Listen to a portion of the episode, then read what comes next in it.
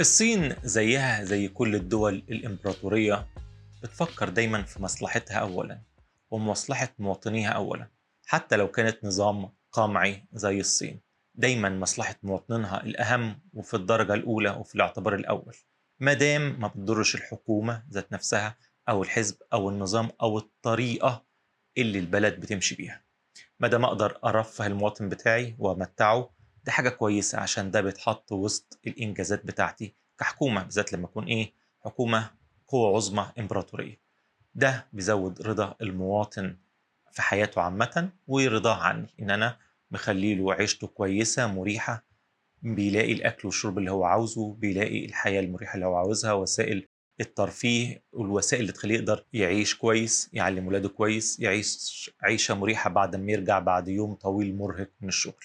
ودايما الدول الإمبراطورية سواء بقى ديكتاتورية أو ديمقراطية دايما ما بتفكرش في الدول التانية. ليه؟ لأن أنا اللي بيفرق معايا المواطن بتاعي وعدوي أو حليفي، هو ده اللي يفرق معايا. إنما الدول الصغيرة اللي ملهاش وزن ما بدهاش وزن، سواء بقى أنا بقى دولة ديمقراطية أو دولة مش ديمقراطية، مش بهتم بالموضوع ده. ما دام أقدر أجيب مصلحتي خلاص، ده أهم حاجة. والكلام ده في الإمبراطوريات الكبرى بداية من القرن التاسع عشر والقرن العشرين ووصولا للقرن الواحد والعشرين اللي احنا فيه. الإمبراطوريات القوية الكبيرة بتيجي على الصغيرين وياكلوهم وياخدوا حقوقهم ويذلوهم، إلا لو الصغيرين دول عرفوا يلاقوا لهم حلفاء مع الدول الأكبر، ساعتها ممكن يعيدوا التفكير. في تقرير لطيف في نيويورك تايمز كالعادة، عاملين يعني ريبورتاج وتغطية كبيرة عن إمبراطورية الصيد الصينية. الصين عندها أسطول ضخم جدا للصيد. حد هيقول لي الصين ولا قصدك الشركات الصينية؟ هقول لك الاتنين. عشان إيه؟ عشان حاجتين. أول حاجة عشان فعلا الحدود ما بين الملكية الخاصة في الصين اللي بتبقى شركات تحت شركات تحت شركات، ممكن نلاقي في الآخر شركة صينية أم.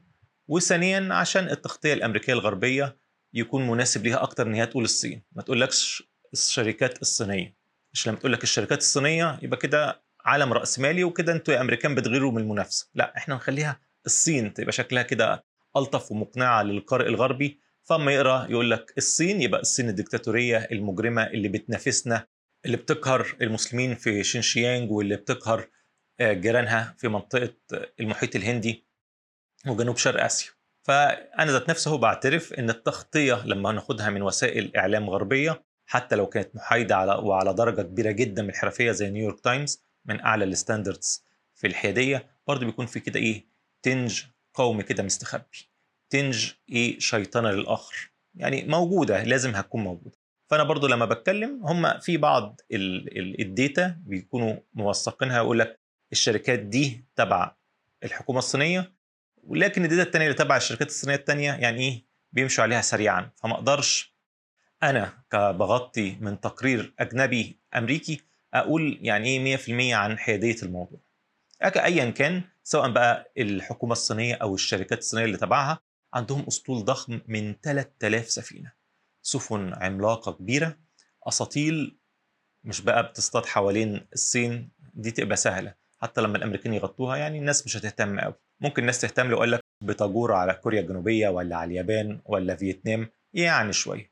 إنما المفاجأة بقى في التقرير ده إن الصين بتبعت أسطولها في أقاصي الأرض، بتبعت أساطيل بتلف الأرض، بتروح أمريكا الجنوبية، بتروح عند جزر الغالاباغوس الشهيرة اللي طبعا اللي أوحت لداروين بنظرية التطور بتاعته الشهيرة، اللي طبعا دلوقتي تبع الإكوادور. بتبعت سفن عملاقة أسطول بيصطاد حواليها، طبعا مش بيخش على المنطقة الاقتصادية بتاعتها، لكن بيبقى من حواليها، يعني المراقبة للحركة البحرية سواء بالإقمار الصناعية أو غيرها من الوسائل، بيقولك إن السفن الصينية بتترص حوالين المنطقة الاقتصادية بتاعت جزر الغالاباغوس كأنها مرسومة بالقلم.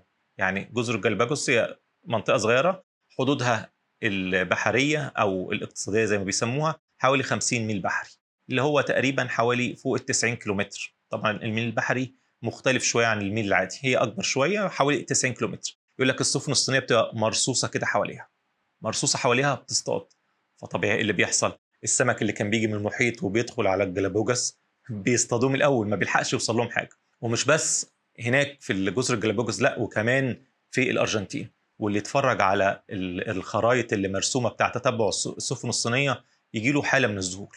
يعني مثلا في التقرير في تغطيه لسفينه عملاقه ضخمه عندهم بيسموها السفينه الام، مش فاكر الحقيقه اسمها الصيني، دي بتسع آلاف من الأطنان من السمك. دي بتعمل بقى السفينة العملاقة دي دي بتطلع في البحر بالشهور وتروح مثلا ناحية الغالاباغوس. هي اللي بتصطاد؟ لا، ده بيطلع معاها مئات السفن التانية، والسفن التانية دي بتصطاد، وبانها طبعا سفن صغيرة ومخزونها في التخزين أو البنزين بتاعها قليل، بتصطاد وتقوم راجعة للسفينة الأم دي وتحمل عليها الأطنان من السمك اللي اصطادتها وتاخد منها بنزين وتروح تاني. فتبقى رايحة كأنها جزيرة وحواليها إيه الأسطول الصغير بتاعها، يروحوا يصطادوا ويعبوا فيها وياخدوا منها بنزين. وتفضل السفينة الأم دي بالسفن اللي حواليها تمشي في المحيط بالشهور، تقعد لها مثلا شهرين ثلاثة وبين ترجع تفضي في الصين. طبعا تخزين بقى ثلاجات ضخمة عملاقة بتخزن آلاف الأطنان. بعد ما يخلصوا الرحلة دي اللي هتقعد لها شهرين ثلاثة ترجع الصين تفضي، وبين تطلع رحلة تانية نفس المكان، لا هم خلاص فضوا المكان ده يروحوا مكان تاني. يبقوا طبعا يعني عبر استخدام خدمات علماء عالم البحار الصينيين بيبقوا عارفين المواسم بتاعت كل نوع من السمك في انهي حته من العالم. يعرفوا دلوقتي في كثافه كبيره في الحته دي، يروحوا غالاباغوس نروح الحته دي دلوقتي خلصنا، طب في فين بقى تاني؟ في الارجنتين، تقوم لفه من الناحيه التانيه. طبعا كل حاجه محسوبه بالورقه والقلم، بنزين قد ايه، طقس قد ايه، مسافه قد ايه. فتلاقي نفس السفينه العملاقه دي بالسفن اللي حواليها بتروح مره من الشرق عبر المحيط الهادي تروح عند الغالاباغوس، ومره تانية عبر الغرب تروح من حوالين افريقيا وتروح عند ايه الارجنتين. بس الارجنتين بقى دوله اكبر وحدها الاقتصادي اكبر شويه، فتبقى على مسافه مئتين كيلومتر تقريبا. فالصين عبر اسطولها الضخم بتبعت في كل حتة في العالم يصطادوا ويفضوا المحيطات من كل السمك. حد هيقول طب يعني هم ليه ما بيصطادوش من عندهم؟ بيصطادوا طبعا، مفضيين البحار والمحيطات من عندهم. فطبعا الصين مليار وشوية، وأهم حاجة إيه؟ يكون في نوع من الرضا الشعبي، في أمان غذائي عالي. ومعروف إن الشعوب في شرق آسيا بيحبوا جدا المأكولات البحرية، سواء اليابانيين أو الصينيين أو الكوريين، ف استهلاكهم عالي، ودلوقتي دخولهم أعلى فيقدروا يشتروا أكتر. فالحكومة الصينية خصوصا يعني إيه هنقول مش آخر بس ثلاث سنين، لا عامة كمان بتحب إن يكون فيه نوع من الرضا الشعبي في الاستهلاك الغذائي، والأسعار تكون قليلة. فنعمل ده إزاي؟ بنوع من الغزارة في الصيد، يبعتوا الأساطيل في كل حتة، نصطاد من هنا نخلص، نصطاد من هنا نخلص. مش كده بس، ده كمان يعني حسب التقرير طبعا بتاع نيويورك تايمز بيستهدفوا الأنواع من السمك اللي بيحبها الطبقة العالية من المواطنين الصينيين.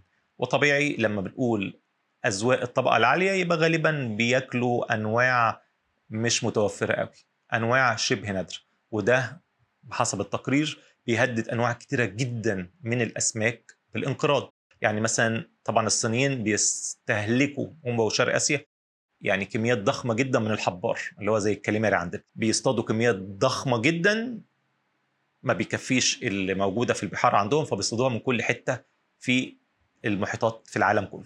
كمان أذواق بقى الصينيين اللي من الطبقة الراقية بياكلوا زعانف القرش، فبيروحوا يصطادوا كميات ضخمة جدا من القروش عشان ياخدوا الزعانف، زعانف بس. وبحسب التقرير في كذا مؤسسة بحرية بتراقب تحركات الأسطول الصيني دي، لقيت إن السفن الصينية الصغيرة كتير بتقفل الرادارات بتاعتها أو طرق التواصل بينها وبين إيه المحطات اللي على البر، عشان يعني كنوع من الأمان البحري.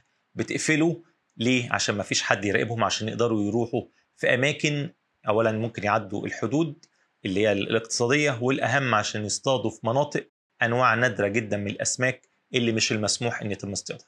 وبالفعل البحرية الأرجنتينية وكذا بحرية في المنطقة كانت بتوقف سفن صينية وتفتشها، وتلاقي عليها طبعا أنواع من الأسماك النادرة اللي مش المفروض إن الصينيين يكونوا بيصطادوها أصلا. فده طبعا نوع من التوغل الإمبراطوري أو الإمبريالي اللي بتمارسه الصين على الدول الأصغر. يعني طبيعي ما شفناش الأساطيل الصينية دي راح عند الحدود الأمريكية أو المناطق الاقتصادية الأمريكية تصطاد من بره، لا ما تقدرش، تخاف، يقول لك نعمل نفسنا مشاكل، لا تعال نروح للدول الأضعف، جنوب شرق آسيا اللي هي الدول ما تقدرش تبق معانا وأمريكا الجنوبية، وعمالين يعني إيه بيصطادوا من هناك بغزارة. نوع من التغول والافتراء بتاع الإمبراطوريات الكبرى على الصغيرين، حاجة يعني مش حصرية على الصينيين، حاجة بيعملها الأوروبيين والأمريكان بقالهم قرون. يعني يعني في حرب مشهورة اللي البريطانيين خدوا فيها هونج كونج من الصين اسمها حرب الأفيون، عشان قال إيه الصين رفضت إن البريطانيين يصدروا لهم الأفيون، فراحوا محاربوهم وخدوا منهم كذا حاجة يعني منهم هونج كونج. فإحنا دلوقتي قدام صين بتعمل زي اللي كان بتعمل فيها في القرن التاسع عشر، دولة ضخمة قوية بتفتري على الصغير وبتاكل لقمة عيشه من الآخر. يعني الأسماك اللي ممكن تروح في المناطق الاقتصادية بتاعت الدول دي أو عند شواطئها، فالصيادين يقدروا يصطادوها سواء بقى في بيرو أو الإكوادور أو الأرجنتين. الصين جاية تاخد لقمة عيشهم قبل ما توصل لهم، والدول دي مش عارفة تعمل لهم حاجة. بس هنا طبعا بقى يظهر الفارس الأبيض، الفارس الأمريكي اللي بيدافع عن حقوق الدول المظلومة في أمريكا الجنوبية، اللي بيدافع عن حديقته الخلفية زي ما بنقول كده من أيام منرو في القرن التاسع عشر، اللي هو مبدأ منرو، لا الحتة دي بتاعتي محدش يهوب عندها. عشان كده هنلاقي بايدن الرئيس الأمريكي والكونجرس بيطلعوا تشريعات وبيطلعوا فلوس حوالي ستين مليون دولار عشان يدوها للدول اللي في أمريكا الجنوبية عشان يدافعوا عن حدودهم البحرية، يدوهم فلوس عشان الدوريات تزيد، عشان يغلسوا على الصينيين، عشان يحرجوا الصينيين ويكشفوا عن يعني ايه السفن والأساطيل الصينية اللي بتيجي عندهم طول الوقت، عشان ايه يزودوا الضغط عليهم. طبعا مش عشان فارس ابيض ولا نيله طبعا، وعشان يعكسوا الصينيين قدر الامكان، عشان ايه يضيقوا الدنيا عليهم. وعلى فكره رغم ان التصرف ده طبعا في نوع من النفاق الكبير، ان امريكا بتقول انا بساعد الدول الضعيفه ان هي تقف للصين العملاقه، الا انه رغم ان هو تصرف فيه نفاق الا انه كويس حلو. ما اهم حاجه ما يبقاش فيه دوله احاديه بتسيطر على العالم، لازم يكون فيه كذا قطب للعالم، عشان لما ده يتغول او يفتري على الناس التانيين اعدائه يقفوا له على الواحده، يساعدوا الدول الصغيره فيتلم. ده بيبقى افضل بكتير على ان يكون في دوله واحده بتفتري وبتطيح في العالم. امريكا ذات نفسها قلعت الديمقراطيه في العالم لما كانت قوه عظمى احاديه طوال التسعينات واوائل الالفينات، كانت مفتريه. مثلا دخلت العراق كده من غير اي رادع، مجرد بس طقت في دماغ نائب الرئيس الامريكي والرئيس الامريكي ان هو عاوزين نفرض عضلاتنا قدام العالم، راحوا مدخلين العراق كده على حجج ضعيفه واهيه، راحوا دخلوا العراق. هل ده شيء مثلا وارد انه يحصل يومين دول؟ لا طبعا. ليه؟ واقفه لهم الصين، طبعا مش هقول واقفه لهم روسيا عشان روسيا يعني معكوكه عكت السنين، لكن العالم كله واقف لهم دلوقتي، ما عادتش امريكا لوحدها القوه العظمى، لا في ناس ممكن ايه تقف لهم، تعاكسهم، تضايقهم. والشكل ده من توازن القوه بيكون دايما افضل للعالم. بس ده كل عندي النهارده، كالعاده احب اسمع ارائكم ومقترحاتكم، ولو في اي تصحيح لاي معلومه في الحلقه.